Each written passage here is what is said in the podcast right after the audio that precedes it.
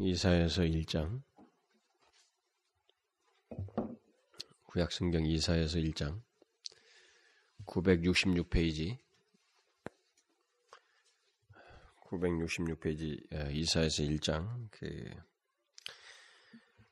12절인데요. 음, 글쎄요, 그냥 12절만 읽도록 합시다. 뭐, 이, 좀, 읽으려면 10절부터 20절까지 다 읽어야 되는데, 좀 내용이 흐름에서. 근데 12절만, 사실 오늘은 전체적인 설명을 할 게 아니기 때문에, 12절 한 절만 우리 다 같이 읽어보도록 하겠습니다. 시작. 너희가 내 앞에 보이러 오니, 그것을 너가 너희에게 요구하였느뇨. 내 마당만 밟을 뿐이니라. 우리는 그, 하나님 영광을 위한 삶이 무엇이냐라는 것에 대해서 하나님 영광에 대한 에, 우리가 추상적으로 생각하고 있고 그리고 거의 다 이렇게 하나의 구호 정도로만 알고 있는 것을 정확하게 규정해서 그것이 우리에게 삶의 그리스도인이면 특별히 우리에게 가장 중요한 삶의 목표여야 되고 근간이 되어야 된다는 맥락에서 가장 첫 번째로 그것을 시리즈로 이 시간에 말씀을 드렸어요. 이제 저는 오늘 아직까지도 확정을 못 지어서 이렇게 많이 충분히 그 준비가 아, 안돼 있지만은 그래도 그 어느 정도 생각했던 것으로 어, 어, 이어서 오늘부터 말씀을 전하려고 합니다. 그것은 이제 가장 기본적인 그 개념 하나를 우리가 확인을 해야 되겠는데 그것은 예수 믿는다는 것이 무엇이냐는 거예요. 이것에 대해서 제가 어, 하나님이 계속 저에게 지금 먹게 된 마음을 확신을 그 계속 지속할 수 있도록 도우시면 이를 이 말씀을 계속적으로 살펴보려고 하겠습니다. 굉장히 기본적인 것 같지만 이것은 많은 내용을 담고 있습니다. 어, 오늘은 이 예수 믿는다는 것이 무엇인가에 대한 이 시리즈를 계속 이 오전 시간에 하면 하기에 앞서서 다소 서론적인 내용을 좀 많이 하겠습니다. 본문에 대한 충분한 설명보다는 어쩌면 서론이 있고 본문을 좀 설명하는 식으로 오늘은 하고 다음 시간부터는 또 본문에 대해서 계속 그 살펴보도록 하겠습니다. 음, 로이 존스 목사님이 그 지난번에도 제가 언젠가 얘기했습니다만은 어, 목사는 자기가 어, 설교를 하는 그 목회를 하고 있는 그 회중을 100% 예수를 믿는 사람들이라고 인정해서는 안 된다라는 주장을 했어요. 그래서 그들이 외형상으로 항상 예수를 잘 믿는 것 같지만 그들을 100% 예수 믿는 사람이라고 간주하고 그들에게 예수 믿는 사람으로서의 이 얘기만 잔뜩 늘어놓아서는 안 된다라는 것입니다. 그래서 한편은 일주일에 최소한 한 번은 이 회중들이 예수를 믿지 않는 사람이라고 생각을 하고 설교를 해야 된다. 나는 그래서 전도 설교, 복음 설교 이런 것의 필요성을 주장을 했습니다. 그게 얼마나 우리에게 옳은지 몰라요. 우리는 그 사실을 망각하는 것 때문에 교회가 서서히 우리가 알지도 못하게 몇 년 사이, 5년, 10년, 20년 사이에 어떻게 전체적인 흐름이 뒤바뀌고 있는지에 대해서 우리는 알지 못하고 잘 되어가는 것처럼 생각하고 모두가 예수를 잘 믿는 것처럼 간주해버리고 지나는 경향이 있습니다. 바로 그런 것을 우리가 하지 않기 때문에 실제 그런 일이 생기고 있다는 것이죠. 사실 설교자는 그 일을 해야 된다는 것입니다. 이들이 예수를 믿는 사람이기도 하지만 예수를 믿지 않는 사람일 수도 있다라고 하는 생각을 해야 되고 또 그것을 확인할 수 있는 말씀을 일주일에 한 번은 전해야 된다는 것입니다. 그래서 다소 새삼스러울 것 같지만 저는 오늘날 이 시대가 예수 믿는 것이 무엇인지 무엇을 말하는지 대해서 다시 물어야 할 시대가 되었다는 사실을 파악하고 그것을 여러분뿐만 아니라 저는 이 조국교회를 향해서 어, 조국교회를 생각하고 말씀을 전하는 이, 이 시리즈를 말, 어, 지금부터 오늘부터 말씀을 전하고 싶어요. 왜 이런 질문이 필요한지에 대해서는 음, 여러분 스스로도 어느 정도는 알 것입니다. 가장 일차적인 이유는 이 같은 근본적인 문제를 새삼 제기할 수밖에 없는 모호한 현실을 기독교가 갖고 있어요. 오늘날의 교회가 가지고 있습니다. 오늘날 우리들의 교회는 뒤섞인 현실을 가지고 있어요. 바로 그 때문입니다. 그런 현실이 아무런 진단이 없이 후세로 넘겨지고 있습니다. 우리는 지금 대물림을 하고 있어요. 우리나라의 기독교가 이제 백몇 년이 됐습니다.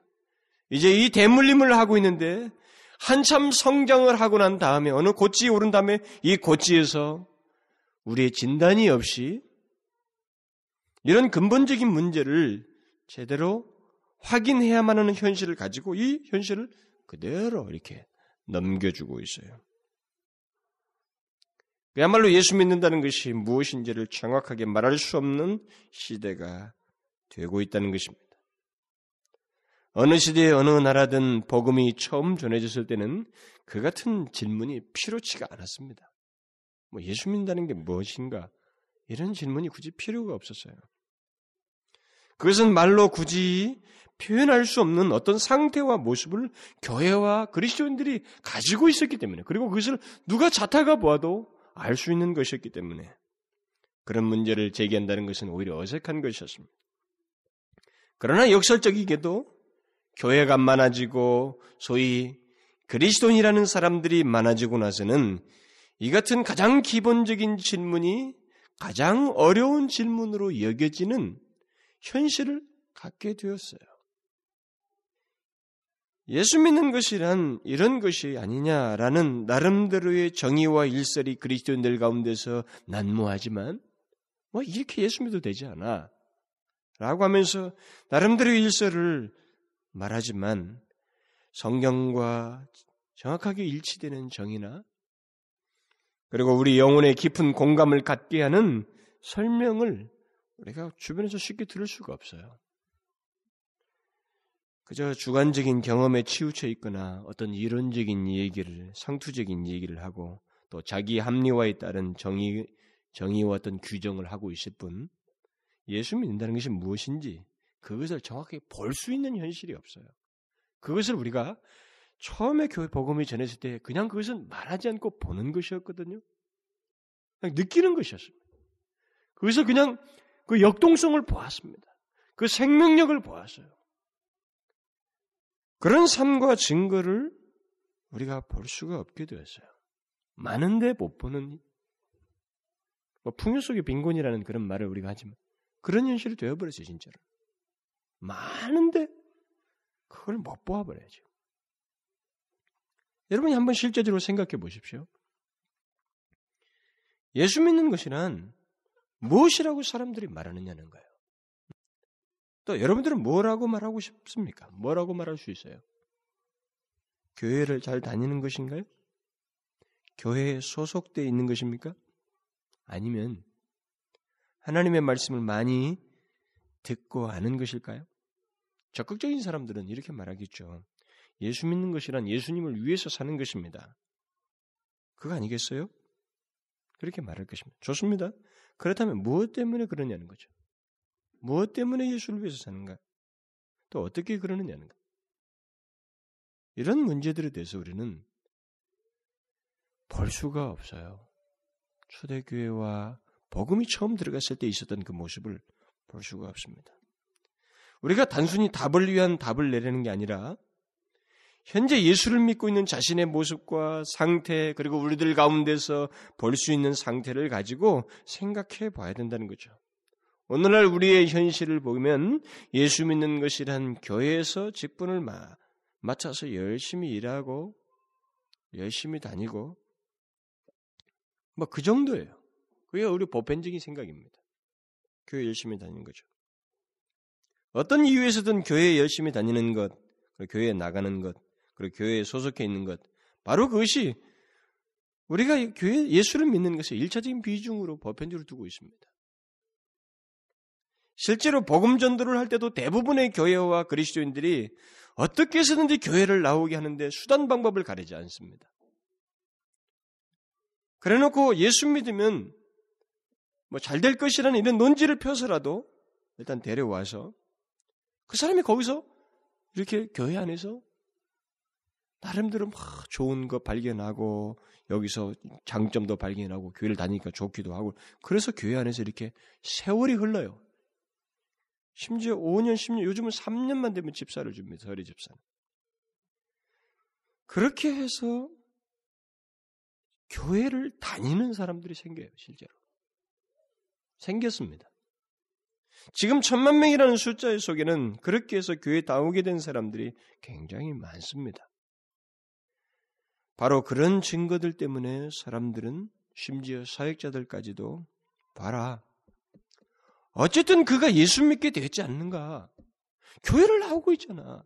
우리가 어떤 수단에서라도 그에게 예수 믿으면 잘 된다고 말을 해서라도 데려왔어도 그가 지금 예수를 믿고 있지 않는가? 교회를 다니고 있지 않는가? 그 결과를 봐라요. 너무 지나치게 복음은 이래야 된다. 구원은 뭐 십자가와 죄를 말해야 된다. 이렇게 굳이 하지 않아도 된다. 라고 하는 논지를 사람들이 펴는 겁니다. 우리나라만이 아니에요. 미국도 마찬가지고 외국 사람들도 다 그렇게 말하고 있습니다. 그런 주장자들이 굉장히 많아요. 그러나 여러분 우리가 여기서 문제 제기를 해야 됩니다. 그런 사람들이 정말로 예수를 진실로 믿을까요? 그렇게 와서 교회 안에서 흥미를 발견하고 여기서 무엇인가의 어, 매력을 매력을 가지고 발견해서 여기서 세월을 가지고 신앙생활을 한다는 것, 교회를 다닌다는 것이 이렇게 이렇게 해서 잘 된다고 하는 예수 믿어 잘 될 수 있고 장차 구원도 영생도 받을 수 있다는 이런 정도의 지식을 가지고 교회를 다니는 것을 가지고 예수를 진실로 믿는다고 말할 수 있느냐는 거예요. 오늘날 교회와 그리스도인들의 이 무기력함의 원인이 어디 있다고 생각이 돼요? 저는 그거라고 생각이 됩니다. 바로 그런 식으로 해서 교회에 들어와 가지고 교회에서 열심히 다니고 있는 사람들. 교회를 열심히 다니고 있는 사람들.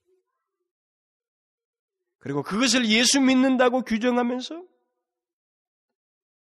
삶이 바뀌지 않냐고. 하나님 앞에서 인격이 바뀌지 않냐고.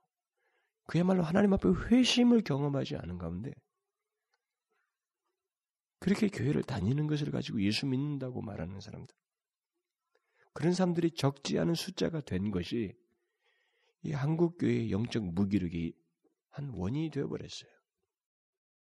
실제로 부흥이 일어날 때 사람들이 교회 안에 많이 들어오는 일이 있습니다.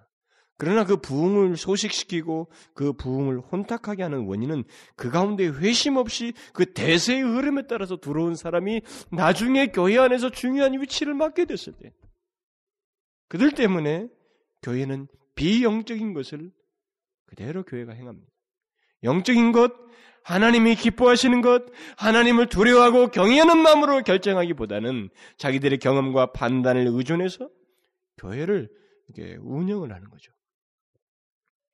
저는 그 장면을 지금 우리 한국 교회가 톡톡히 보고 있다고 믿습니다. 그것을 예수 믿는 것이라고 규정하면서 교회를 다니는 사람이 이제는 소수가 아니었어요. 아니에요. 그런 사람들이 교회 안에. 예수를 전혀 알지 못하는 사람을 바르게 복음을 양육하는 것이 오히려 쉽게 돼요. 그게 쉬워요. 그냥 그런 하나님 앞에서 진실로 주를 믿는 것이 무엇인지를 알지 못하고 교회 안에서 연륜이 굳어진 사람을 이제 새롭게 양육한다는 것은 불가능하게 됐어요.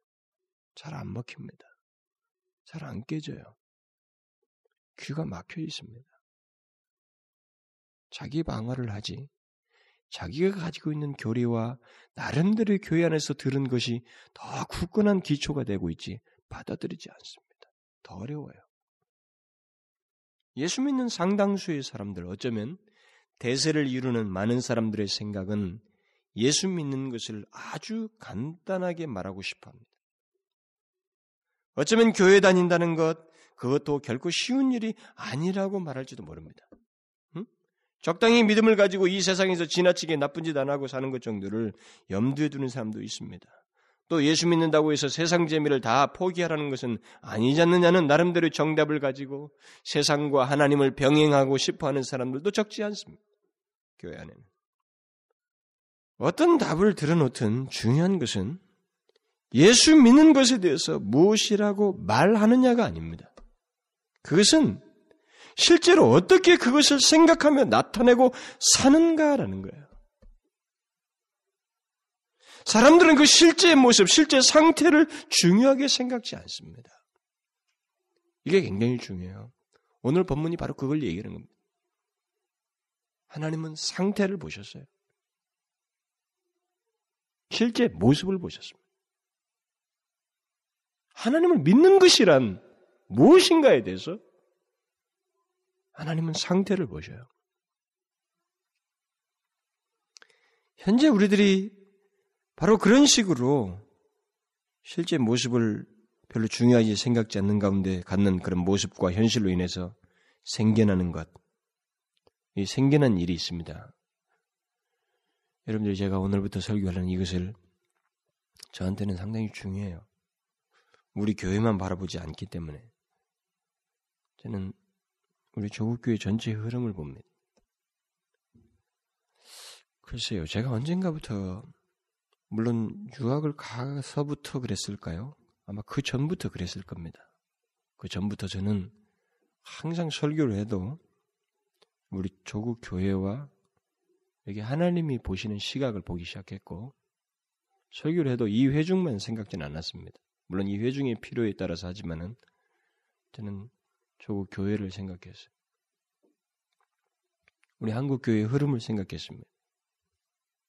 저는 이 문제를 한국 교회의 한 일부로서 우리뿐만 아니라 우리 전체에 한번 적용해 봐야 되는데 바로 그와 같은 우리들의 현실과 상태로 인해서 생겨난 것이 있습니다. 이 시대에 결과적으로 나타나는 게 있어요. 그게 뭔지 아세요? 예수를 믿는 것과 믿지 않는 것에 구별이 없어졌습니다. 정확한 구별이 없어졌어요. 그 둘 사이는 분명하고도 피할 수 없는 구별과 차이가 있습니다. 근데 그게 사라지게 됐어요.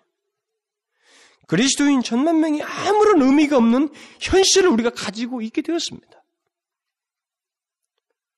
어쩌면 분명히 예수 믿는 것보다 중성적인, 중간적인 입장을 취하는 수가 더 많아지는 것 같다고 하는 인상이 들어요. 왜냐하면은 우리가 이전에 보았던 것처럼 교역사를 보게 될 때 하나님을 믿는 것, 주를 믿는 것이 분명히 어떠한 특성을 가지고 있었기 때문에 거기는 능력, 생기, 생명력, 하나님 자신의 모습이 있었습니다. 이런 것이 우리 가운데 이 많은 수에 비해서 나타나지 않는다고 하는 사실이 바로 그것을 시사하는 거예요. 예수를 진실로 믿는 것보다 오히려 양다리를 거친 사람이 더 많은 것 같다고 하는 인상을 우리에게 강하게 준다 이 말이에요. 우리 현실과 상태가. 이제 우리에게 있어서 예수 믿는 사람에게 있는 생기와 생명력, 어떤 능력은 옛날 얘기처럼 자꾸 늘어놓는 현실이 되어버렸어요. 남의 설교를 들어도 그렇고, 우리들의 얘기도 그렇습니다. 남의 간증만 인용하기 급급하고, 남의 전기만 인용하기 급급하게. 우리 자신 안에 있는 성령의 생기와 생명력, 내게 생긴 변화, 내게 생긴 예수 그리스도로 말미암은 이 생명에 대해서 말할 거리가 사라져가고 있어요. 내가 하나님 앞에 변화됐다고 하는 것, 내가 하나님 앞에서 새로운 것을 맛보았다는 것, 주님의 은혜가 바로 이것이라고 하는 각자가 경험한 것을 하나님 앞에 말할 수 없은 그런 생기를 이제는 경험치 못하는 그래서 그것이 나타남이 더딘 현실을 우리가 가지고 있다 이 말이에요. 그저 교회 다니는 사람일 뿐 그것이 갖는 영광스러움도 생기도 독특함도 구별됨도 모르는 시대.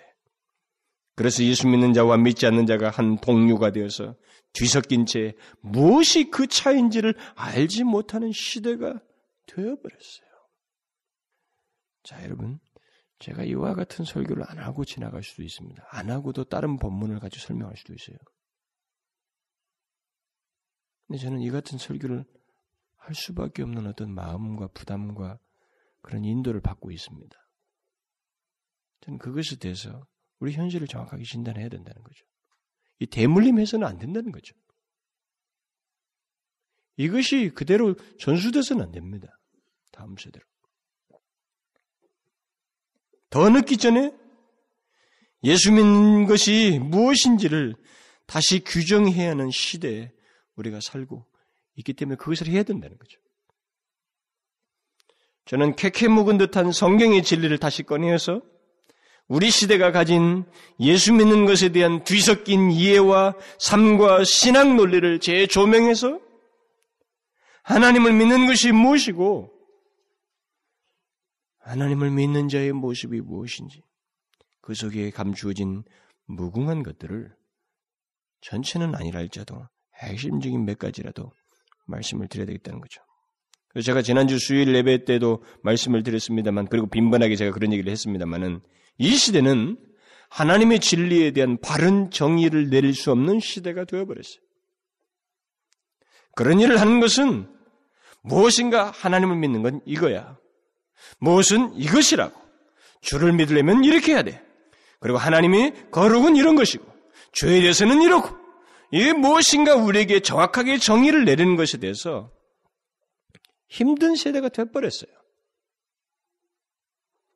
그런 일을 하는 것은 오히려 시대에 뒤떨어진 일이고, 너무 혼자 잘나 사는 일이고, 독선적인 생각이라고 간주되는 그런 우리 전체적인 흐름을 가지고 있습니다. 또 대세에 역류하는 것이기 때문에 설교자에게는 많은 용기가 필요하고 담대함이 필요해요. 오늘은 성경이 하나님을 알게 하는 것, 그리고 하나님 앞에 살도록 하는 것, 하기 위한 것이, 것이라기보다는 사람들을 즐겁게 해주고 그들을 이렇게 이 현대적인 그 스트레스로부터 이렇게 긴장 완화를 시켜주고 위로해주는 위로제에 너무 비중을 많이 차지합니다. 그 용도로 너무 많이 써먹어요. 실제로 저는 이민, 이민자들을 향해서 호주에서도 설교할 때 그런 얘기를 저한테 노골적으로 했습니다. 예배당에 오면 좀 이렇게 이민 생활에 지친 우리를 좀, 좀 이렇게 편안하게 좀 부드럽게 좀 마음을 이렇게 해주는 그런 설교를 좀 듣고 싶다. 저한테 노골적으로 그랬어요. 아주 오래 예수를 믿은 사람이. 사실 내가 볼 때는요, 이민 생활이라고 하는 것이 스스로 스트레스를 받아서 그렇지 살기는 훨씬 낫습니다. 거기가 낙원이라고 생각해서 갔거든요. 호주 같은 데는 그야말로 마지막 남은 파라다이스라고요. 아이러니컬하게도 일주일에 골프를 뭐 네다섯 번 칠 수 있습니다. 우리나라 같은 골프 클럽 이 코스가 뭐 우리 말하면 가면 동이나 구마다 하나씩 있어가지고 우리나라는 몇천 원만이면 다 누구나 클럽 들고 가서 치니까. 그러니까 그냥 국민 스포츠죠 그야말로 거기는 온 천지가 다 그냥 파랗게 돼 있으니까 좋은 세상이에요. 그런데 정신적인 스트레스는 많이 받는가 봐요. 이민 생활 속에서. 그런데 그것을 교회에 와서 일주일 내내 골프도 하고 또 자기 생활도 먹고 사는 문제도 고민하고 이렇게 하다가 교회 와서는 이제 10년까지 좀 이렇게 푸근한 그 위로를 받고 싶다는 거죠. 그러니까 우리는 거기에 익숙해 있습니다. 이 하나님의 말씀을 우리의 신경 안정제처럼 써먹고 싶어요. 그거 실제 우리의 추세입니다. 오늘날 우리 이 시대도 추세예요. 여러분들이 대중적인 설교자들의 이 편찬되는 출판되고 있는 대중적인 설교자의 설교문을 좀 이렇게 사서 읽어보세요. 우리는 그걸 금방 읽을 수 있습니다.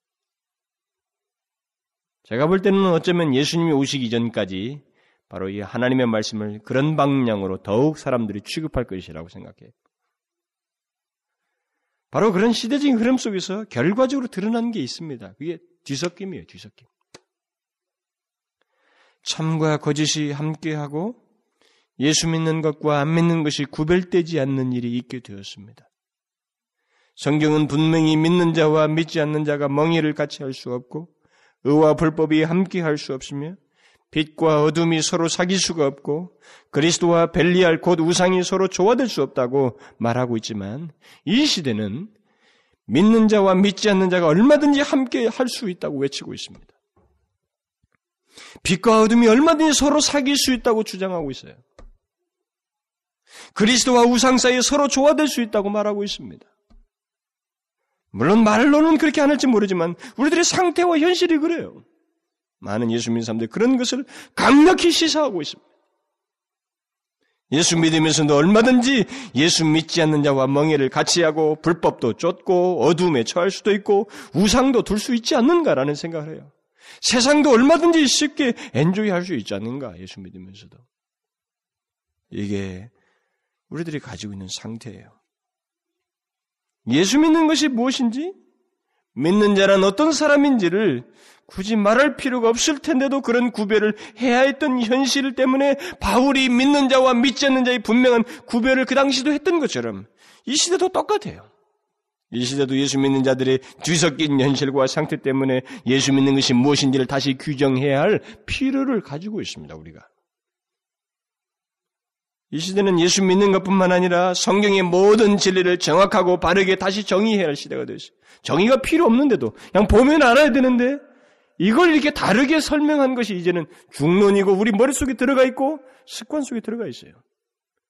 그래서 다시 이것을 정의하고 설명해야 하는 그런 안타까운 현실을 우리가 가지고 있어요. 만일 우리가 이런 뒤섞인 시대에 함께 동료하며 살게 된다면 지금도 그런 모습이 있긴 하지만 무엇이 옳은지 무엇이 진짜인지 진실인지를 분별하지 못하고 우리 또한 거짓을 참이라고 주장하는 사람이 되고 말 거예요. 저는 그렇게 생각이 돼요. 은연중에 그렇게 될 거라고. 노골적이지는 않아도 최소한 회색 분자는 될 겁니다. 옛날 TV 광고에 요즘도 하는지 모르겠습니다만은 침대는 가구가 아닙니다. 그 광고에 세뇌된 초등학생들이 가구가 아닌 것은 다 침대에다 동그라미 쳤다 그러잖아요. 바로 그 같은 일이 영적 세계 속에서 일어나고 있습니다. 예수 믿는 것은 이런 것이라는 혼탁한 주장과 사람들의 이 상태 때문에 흔히 쉽게 볼 수 있는 모습 때문에 그것을 답으로 여기고 많은 사람들이 분별력을 갖지 못하는 사람들이 겨우 주일날 예배에 와서 설교를 듣는 한 번 듣는 것으로 자기의 신앙생활, 교리, 신앙의 모든 진리를 가지고 있는 사람 정도는 쉽게 동료돼 버린 것입니다. 거기에 하나님의 말씀을 따라 진실하게 예수 믿는 것은 그야말로 유별되는 것밖에 안 되는 거예요. 그런 사람들의 대세 때문에. 광신자다. 이렇게 말해버린 거죠. 우리는 조나단 에드워드가 부흥이 일어날 때 또 교회 안에 들어오는 많은 사람들을 보면서 또 그들 가운데 있는 여러 가지 경험들을 보면서 참된 신앙이 무엇이고 거짓된 신앙이 무엇인지를 규정했던 것처럼 그리고 많은 청교도들이 당시 교회에 밀려 들어오는 많은 사람들 향해서 참된 그리스도인의 표지와 특징이 그리고 거짓된 것이 무엇인지를 그들이 구별하여서 전했던 것처럼 우리는 이 시대의 뒤섞임을 숙명초로 용납하기보다는 그냥 받아들이기보다는 하나님의 말씀에 근거해서 구별하는 일을 해야 돼요. 이것은 설교자만 하는 게 아닙니다. 모든 성도가 그렇게 해야 돼요. 그러면 예수 믿는 것이 무엇인가? 예수 믿는 자는 어떤 사람이냐? 이것을 말하기 위해서 저는 바울 방, 바울의 논법을 따르겠습니다. 하나는 제일 먼저는 예수 믿는 것이 아닌 것을 먼저 제가 몇 차례 말씀을 드리겠어요. 그 다음에 예수 믿는 것이 무엇인지 그것이 담고 있는 실제적인 내용들, 구체적인 내용들을 그것에 이어서 계속 말씀을 드리도록 하겠습니다. 오늘 본문을 통해서 우리가 발견할 수 있는 것은 하나님이 자신 앞에 열심히 나오는 것을 보고 그것은 하나님을 믿는 것이 아니다라고 말하고 있어요. 저는 하나님 믿는 것과 예수 믿는 것 동일하게 취급해서 하나님과 예수라는 이름을 혼용했을 겁니다. 그래서 제가 첫 번째 신약을 쓸 수 있었겠지만 구약을 들은 거예요. 하나님은 오늘 본문에서 그걸 얘기합니다. 나한테 열심히 나오는 것이 그걸 가지고 하나님을 믿는다고 말하지 말라라고 말하고 있습니다. 그러니까 예수를 믿는 것이란 교회 열심히 다니고 예배를 부지런히 드리는 것만을 두고 말할 수 없다라는 겁니다. 쉽죠? 오늘 설교의 포인트예요. 쉽죠?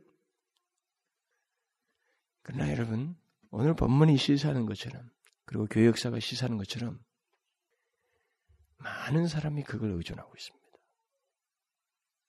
우리는 예수를 믿게 될 때 교회를 다녀야 됩니다. 예배를 드려야 돼요. 그것을 떼놓고는 예수를 믿을 수가 없습니다. 예배만큼 그리스도인에게 중요한 것도 없습니다. 또 그것 없이는 예수를 온전히 믿을 수가 없습니다. 저는 이 시간에 그것을 부인하자는 게 아닙니다. 오히려 이 시간에 말하려는 것은 교회를 열심히 다니는 것을 가지고 그것이 마치 예수 믿는 것의 대명사인 것처럼 생각하고 스스로 거짓된 안정감에 빠져서 안주하는 사람들이에요. 그 생각이에요. 그런 신앙 논리입니다. 예수 믿는 것이 곧 교회 열심히 다니는 것이라는 이런 논지는 아무도 말로서는 동의하지 않습니다. 여러분들 성경 공부를 많이 해서 잘 알아요. 그러나 항상 문제는 사람의 상태입니다. 말과 생각이 아니라 사람들이 취하는 실제적인 태도와 모습이에요. 예나 지금이나 교회를 열심히 다니는 것을 두고 하나님을 믿는 것으로 생각하는 사람들이 적지 않았다는 것을 오늘 본문이 시사해 주는 것입니다. 오늘 본문은 유다 백성들이 부지런히 하나님 앞에 나아가고 있었어요. 오늘날로 말하면 모든 예배에 빠지지 않고 열심히 참석하고 예물을 충실하게 드리고 있었습니다. 그 뒷구절을 쭉 보면은 하나님이 월삭, 안식일, 대회, 성회 이 모든 것에 그들이 철저하게 지키면서 예물 드린 것에 대해서 질렸다고 말하고 있습니다. 그들은 스스로 그것을 기뻐하면서 만족해하면서 그 일에 충실했습니다. 그런데 하나님은 그것을 하나님을 믿는 것이라고 말하지 않고 있어요.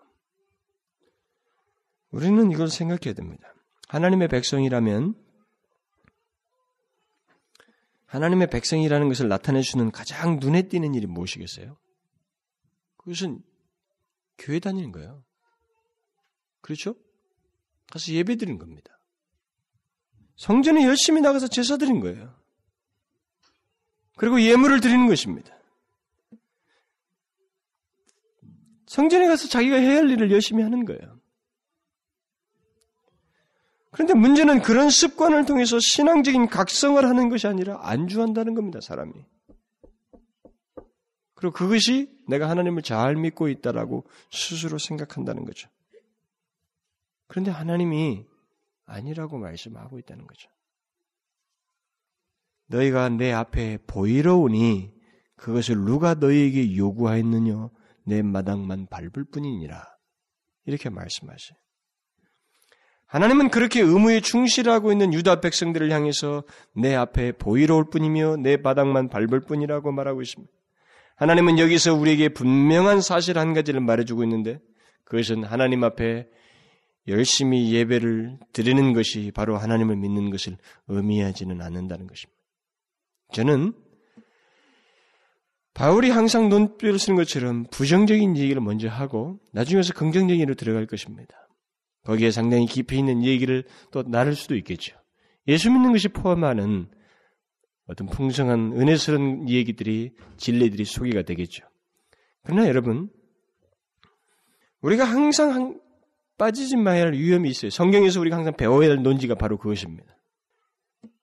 앞에서 우리에게 수정을 가할 수 있도록 기회를 주는 말씀을 들어야 돼요. 사람들은 은혜의 말씀만 자꾸 편중히 듣고 싶어 합니다. 편식가들이죠. 이 앞에 부분을 이해를 못하면 뒤에 부분의 말씀이 우리에게 감동이 온다는 것이 이상한 거예요. 그래서 바울이 로마서를 쓸 때 그렇게 말하지 않습니까? 3장 20절 전까지. 한통 죄예요. 하나님의 진노가 임할 수밖에 없는 죄를 얘기하고 나서 극적인 예수 그리스도로 말미암은 의롭다 칭하심의 문제를 21절부터 말해요. 이 앞부분을 얘기하고 하지 않고 3장 몇 절부터 설교하는 것은 그것만을 읽는 것은 우리가 칭의를 잘 모르는 얘기입니다. 의롭다 칭하시며 충만한 가치를 모르게 되는 거예요. 어디로부터 의롭다 칭하신다는 거예요? 이 마찬가지예요. 제가 지난번에도 우리 하나님의 영광 설교를 할 때도 그렇게 했습니다. 앞부분에 하나님의 영광에 대한 장애들을 쭉 얘기했어요. 제가 듣기로 여러분들 중에서도 그 설교를 할 때 굉장히 힘들어하는 사람이 있었어요. 힘들어했기 때문에 뒤에 가서 적극적인 얘기를 할 때 여러분들에게 더 감동이 왔던 것입니다. 그게 성경의 논법이에요. 하나님이 그렇게 얘기하십니다. 하나님이 세상을 사랑하셔서 너희들 다 영생 준다 그렇게 말하지 않아요. 멸망치 않는다는 말 먼저 한 다음에 영생 얘기하십니다. 멸망을 먼저 알아야 돼요. 멸망을 빼고 영생만 하도 유포시켜놔 버렸기 때문에 하나님께서 죄에 대한 진노에 대해서 말을 하지 않고 이 하나님의 은혜만 의롭다 칭하시는 극률과 은혜만 유포시켜놔 버렸기 때문에 우리가 거기에 익숙해 있어요. 무엇이 하나님을 믿는 것이 아닌지를 먼저 알아야 됩니다. 이걸 알지 못하면 하나님을 제대로 믿는 것이 무엇인지에 대해서 여러분들에게 정확하게 생기지 않아요. 틀이 안 생깁니다. 이럴 수도 있고 저럴 수도 있는 거예요. 많이 가진 자에게 하나 더 있는 것밖에 안 되는 것입니다. 돈 많은 사람들에게 만 원 더 주는 것밖에 안 되는 거예요. 그 귀한 가치를 모릅니다. 하나님은 그렇습니다. 이스라엘 백성들이 자기에게 그렇게 나오는 걸 보고 그건 하나님을 믿는 것이 아니다. 이렇게 말해요. 너희는 내게 보이러 오고 있고 내 마당만 밟을 뿐이다. 이렇게 말하고 있어요. 우리는 이 같은 하나님의 판단을 잘 생각해야지 내가 나 같습니다라는 것을 자꾸 생각해서는 안 돼요. 응? 이게 우리가 빠지는 큰 오류입니다. 하나님이 무엇이라고 말씀하셨는가? 하나님의 판단이 무엇인가를 들으려고 해야지. 내가 열심히 갔는데요. 재물을 열심히 드렸는데요. 계속 하나님을 예배 드렸습니다라고 하는 이 논지를 자꾸 고집하려고 해서는 안 된다 이 말이에요. 우리는 그런 생각이 빠져 있습니다. 우리는 우리 쪽에서 행한 것을 자꾸 주장하려고 합니다. 우리 나름대로 수고했고 힘썼고 희생했다는 것에 대해서 우리는 강조를 둡니다. 요즘 같은 시대에 주일 지키는 게 얼마나 어려워요? 이렇게 자꾸 말한다는 거죠. 내가 예배 때마다 빠지지 않는 것이 얼마나 어려운 일을 한 줄 아십니까? 어려운 시대에 11조 꼬박꼬박 내고 헌금하는 것이 이게 얼마나 나에게 어려운 일 알아요? 우리는 그런 얘기를 자기 나름대로의 희생에 자꾸 강조점을 두고 싶어 한다는 겁니다. 내가 예수 믿는데 얼마나 많이 마음을 쓰고 애쓰고 놓은 줄 알아요? 예수 믿는 것을 얘기하면서 우리는 그런 수고, 내 쪽에서의 수고와 희생의 비중을 두고 자꾸 말을 내는 것이 우리 속에 묻어 있어요. 그런데 중요한 것은 하나님이에요. 하나님의 판단입니다. 그것을 하나님 믿는 것이라고 말하지 않고 있다는 것입니다. 우리 주변에서 이것을 과연 얼마나 인정할지는 모르겠습니다. 그러나 우리들의 교회 속에는 교회 다니는 것을 하나님 믿는 것으로 여기는 두 종류의 사람들이 있습니다. 하나는 열심파예요. 또 다른 하나는 명맥파입니다. 열심파는 부지런히 모든 모임에 참여하고 예배드리고 수고하고 많은 자기가 맡은 직분에 따라서 수고하는 사람입니다. 그것이 없으면 허탈해서 못 견딜 사람이에요. 그들에게 당신이 예수 믿, 당신에게 예수 믿는 것은 무엇입니까? 이렇게 물으면 그 질문은 아주 쉽고도 즐거운 질문이 돼서 할 얘기가 많습니다. 어쩌면 이런 여심파는 오랜 신앙 연륜이 있는 사람들, 교회에서 직분을 가진 사람들을 예로 들 수가 있겠죠. 이들에게 예수 믿는 것은 그저 교회 열심히 다니고 예배에 빠지지 않고 봉사하면서 맡은 일을 잘하는 것, 이것을 가장 먼저 떠올려서 가장 먼저 말하고 싶어 할 것입니다. 그것이 있는 한 구원은 따놓은 당상이라고 생각하게 될 것입니다. 그 다음 명맥파예요. 명맥을 유지하면서 최소한 모임을 통해서 하나님 앞에 나아가고 예배드리고 교회를 다니는 최소한의 명맥을 가지고 자기를 그리스도인이라고 간주하는 사람들입니다. 이것은 어른들에게도 많이 있지만 특히 젊은 부부들을 중심으로 해서 젊은들 사이에 많이 있어요. 그들은 부모들의 권유도 있고 뭐 어렸을 때부터 교회를 다닌 경력도 있기 때문에 최소한의 그걸 유지하는 이 명맥을 유지해서 그래서 나는 아직까지 예수를 믿고 있다. 이렇게 말하는 거죠. 그리고 어떤 사람은 좀 머리를 잘 굴려서 나름대로 지성적이라고 생각하는 사람들은 너무 유별나게 그 이제 말이야 그 예수 믿을 필요가 없다고 하면서 최소한의 선 경계선을 끊고 주일 낮 예배만 참석하는 사람들이 있어요. 이런 명맥파들 자신이 그런 행위를 통해서 예수를 믿는 것이다라고 말을 하지만 하나님이 뭐라고 하시느냐는 거죠. 우리는 자꾸 우리 쪽에서 생각합니다. 우리가 무엇을 한다는 거죠. 근데 하나님이 뭐라고 말하느냐죠. 그걸 가지고 자기는 스스로 심리적인 안정을 갖고 자기가 예수를 믿는다고 말을 하지만 하나님이 깡그리 무시해 버려요. 우리가 지금 취하고 있는 하나님 앞에 취하고 있는 이 값싼 태도는요. 사실 하나님을 너무 모르고 하는 소리예요. 너무 모르고 취하는 태도입니다. 오늘 예수 믿는 사람들. 굉장히 많은 사람들이. 우리는 이것이 너무나도 주변에 흔하기 때문에 그럴 수 있다고 생각하고 쉽게 지나갑니다. 얼마든지 있을 수 있는 일이고 예수를 그런 식으로 믿을 수 있다고 하는 증거와 사례로 삼습니다. 사람들이. 저는 그것이 상당히 위기 있다고 보는 거예요. 아까 말한 뒤섞임이라고 하는 말이 제가 그걸 두고 하는 소리입니다. 이제는 그런 식으로 예수 믿는 것이 남들에게 사례가 되고 모범이 될 상황이 되어버렸어요. 젊은이들에게 확산되고 있습니다. 자라는 세대들이 그렇게 하면서 젊은 사람들이 예수 믿는 것을 보고 본을 따려고 하고 있어요. 자기 편리 따라 예수를 믿는 거죠. 그래서 아, 그냥 집에 앞에 그냥 가까운 데 가서 주일 난 예배 살짝 예배 드려요. 예배 드리고 또 뭐 직장도 가고요. 뭐또 하고요.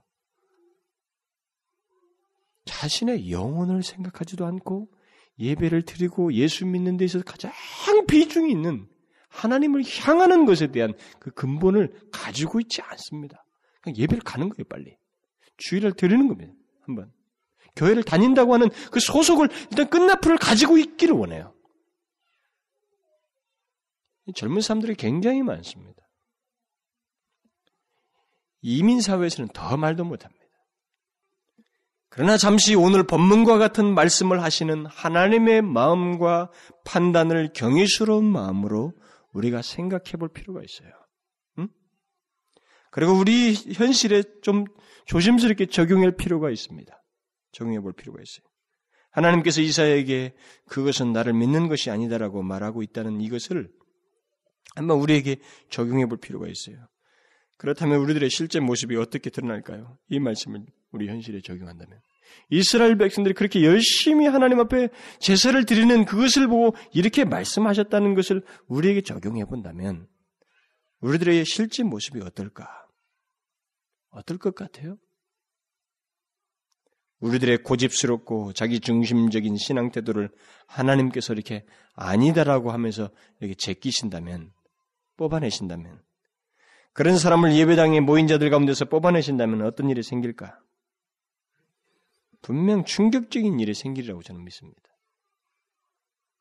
제가 왜 이런 논지를 말씀드리냐면 정말 사람들이 너무나 너무도 못 알아듣는다는 것입니다. 못 알아들어요. 예수를 믿는 것을 너무 자기 중심적으로 규정합니다. 그리고 자신은 너무 확신을 하고 있어요. 교회를 잘 다니고 있다. 내가 일단 교회 다니는데 무엇이 잘못됐느냐? 내가 교회에서 열심히 일하는데 하나님이 감동하시면 감동하셨지 무슨 문제가 내게 있단 말이냐? 너무도 못 알아듣습니다. 오늘 본문과 같은 선언을 하시는 하나님의 마음과 판단을 적용을 할 줄은 몰라요. 받아들이질 않습니다. 귀가 먹었어요. 그래서 오죽했으면 이 말 뒤에 하나님이 나중에 그 예레미야를 소명을 보내면서 뭐라고 했겠어요?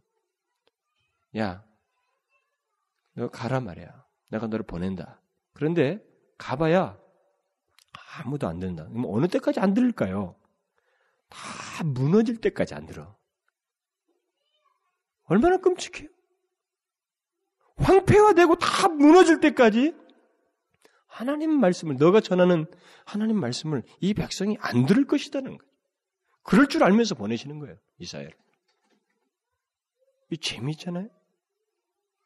이것을 고집한다는 겁니다. 일장에서 말한 이것을 계속 고집한다는 겁니다.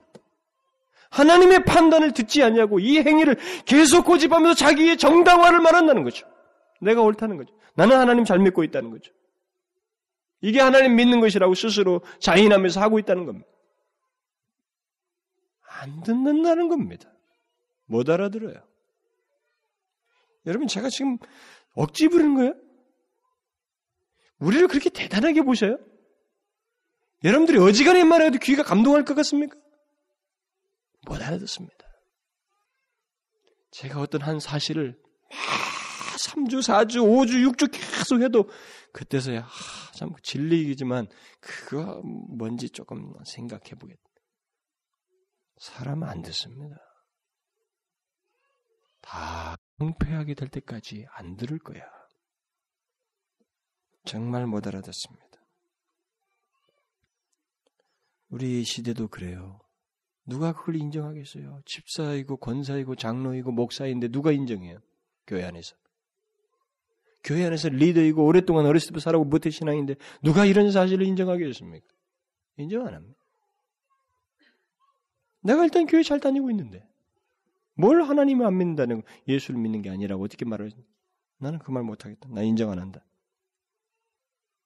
문제가 있어요. 어디 있어요? 우리가 누구에게 나아가는지를 사람들이 알지 못합니다. 이 사람들이 그랬어요. 이스라엘 백성들이. 지금 하나님이 이런 판단을 하신 것은 그들이 누구에게 나아가는지를 알지 못하고 있어요. 다 알 것 같은데. 그냥 너무 흔한 얘기인데.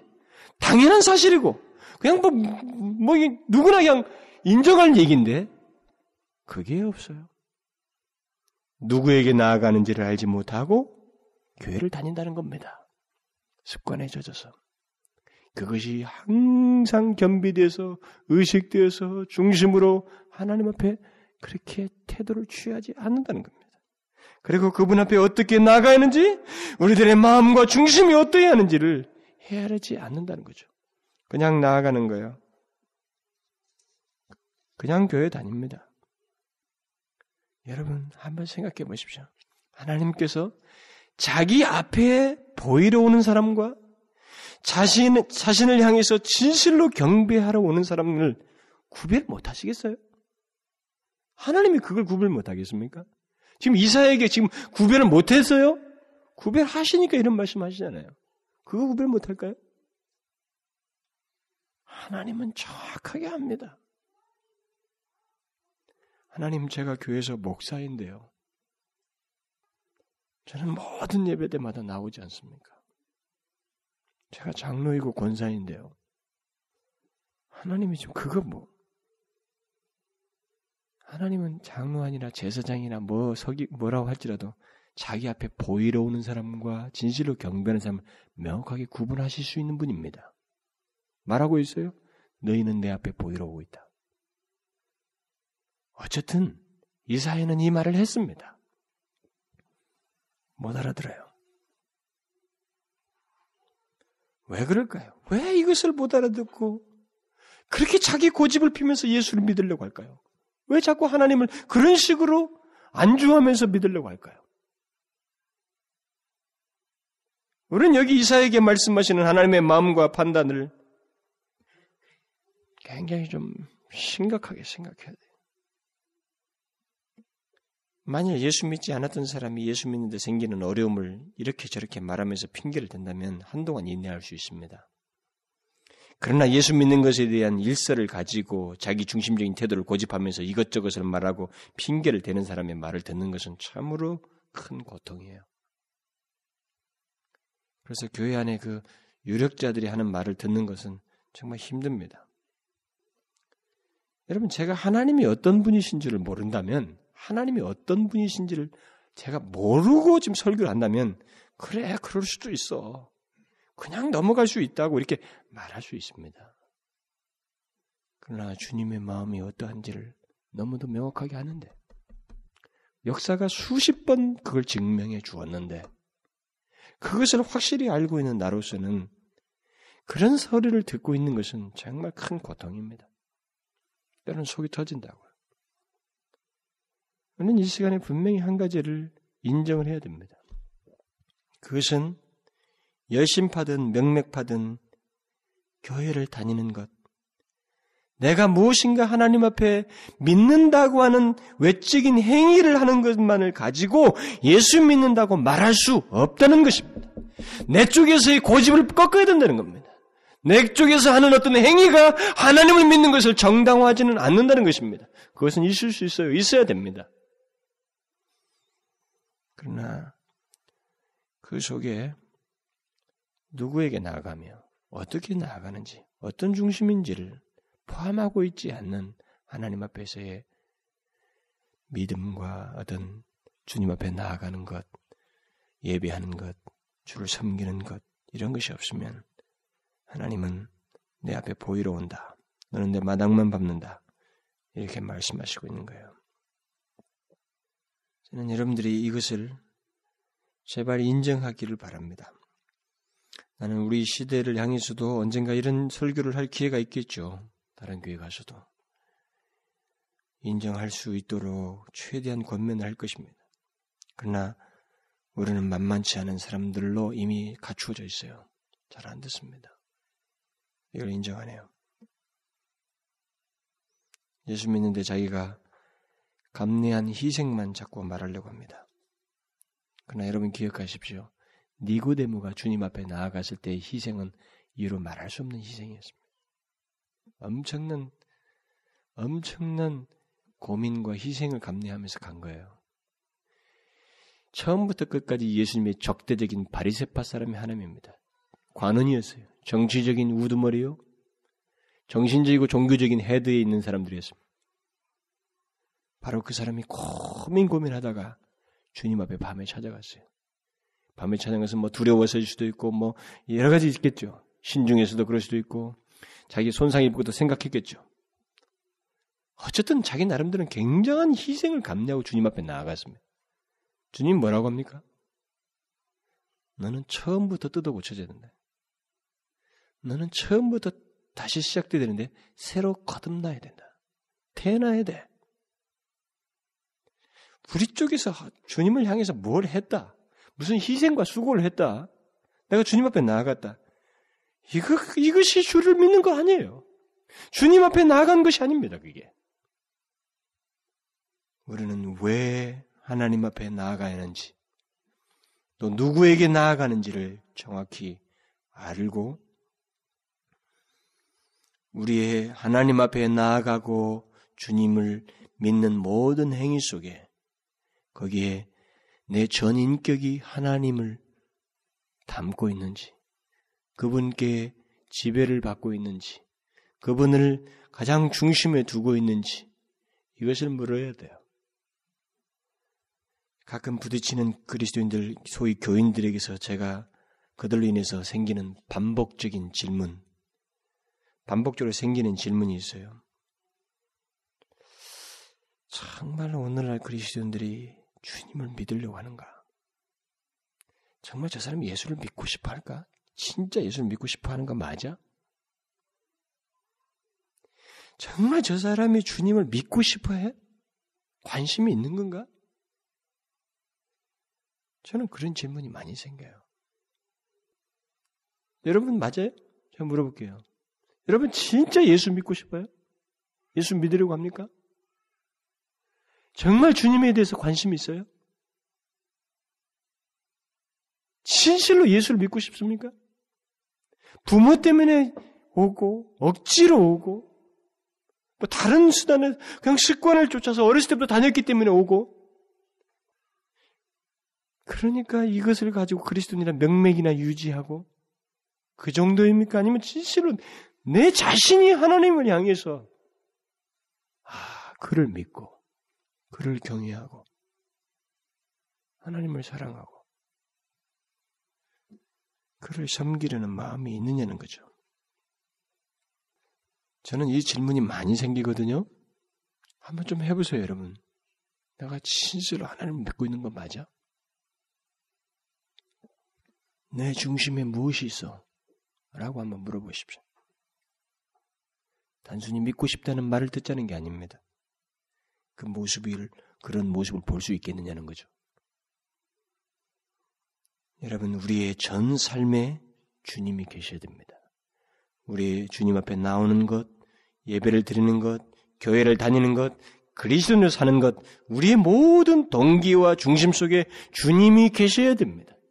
바로 그것 때문에 그분의 이름과 영광과 그분에 대한 어떤 마음이 생기고 성령을 통한 역동성이 있고 내게는 말할 수 없는 생기, 생명력이 있어야 돼요.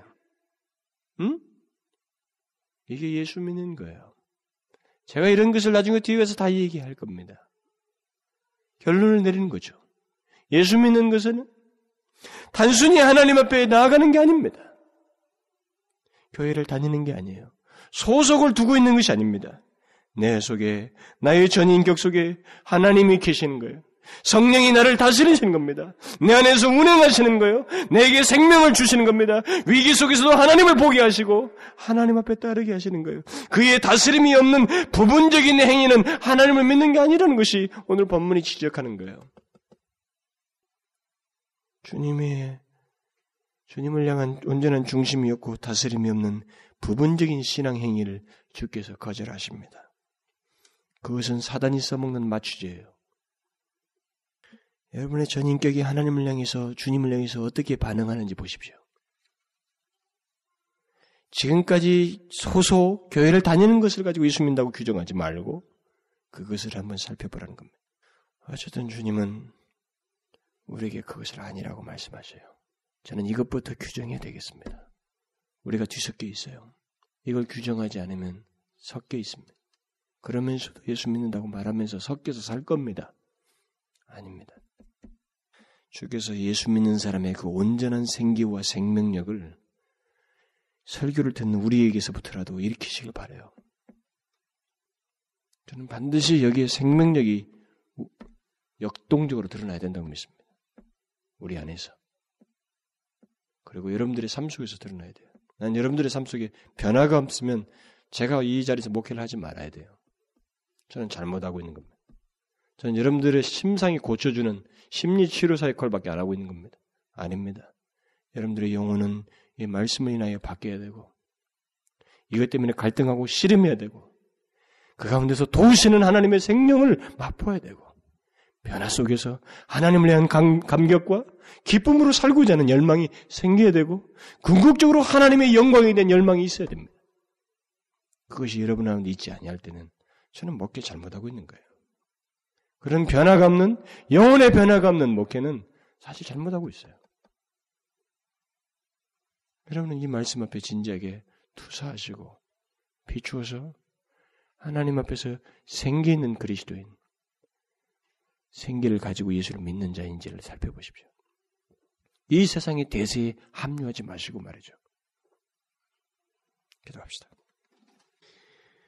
살아계신 우리 아버지여, 주를 믿는 것이 무엇인지를 우리가 정확히 되새겨야 할 그런 현실에 우리가 살고 있습니다.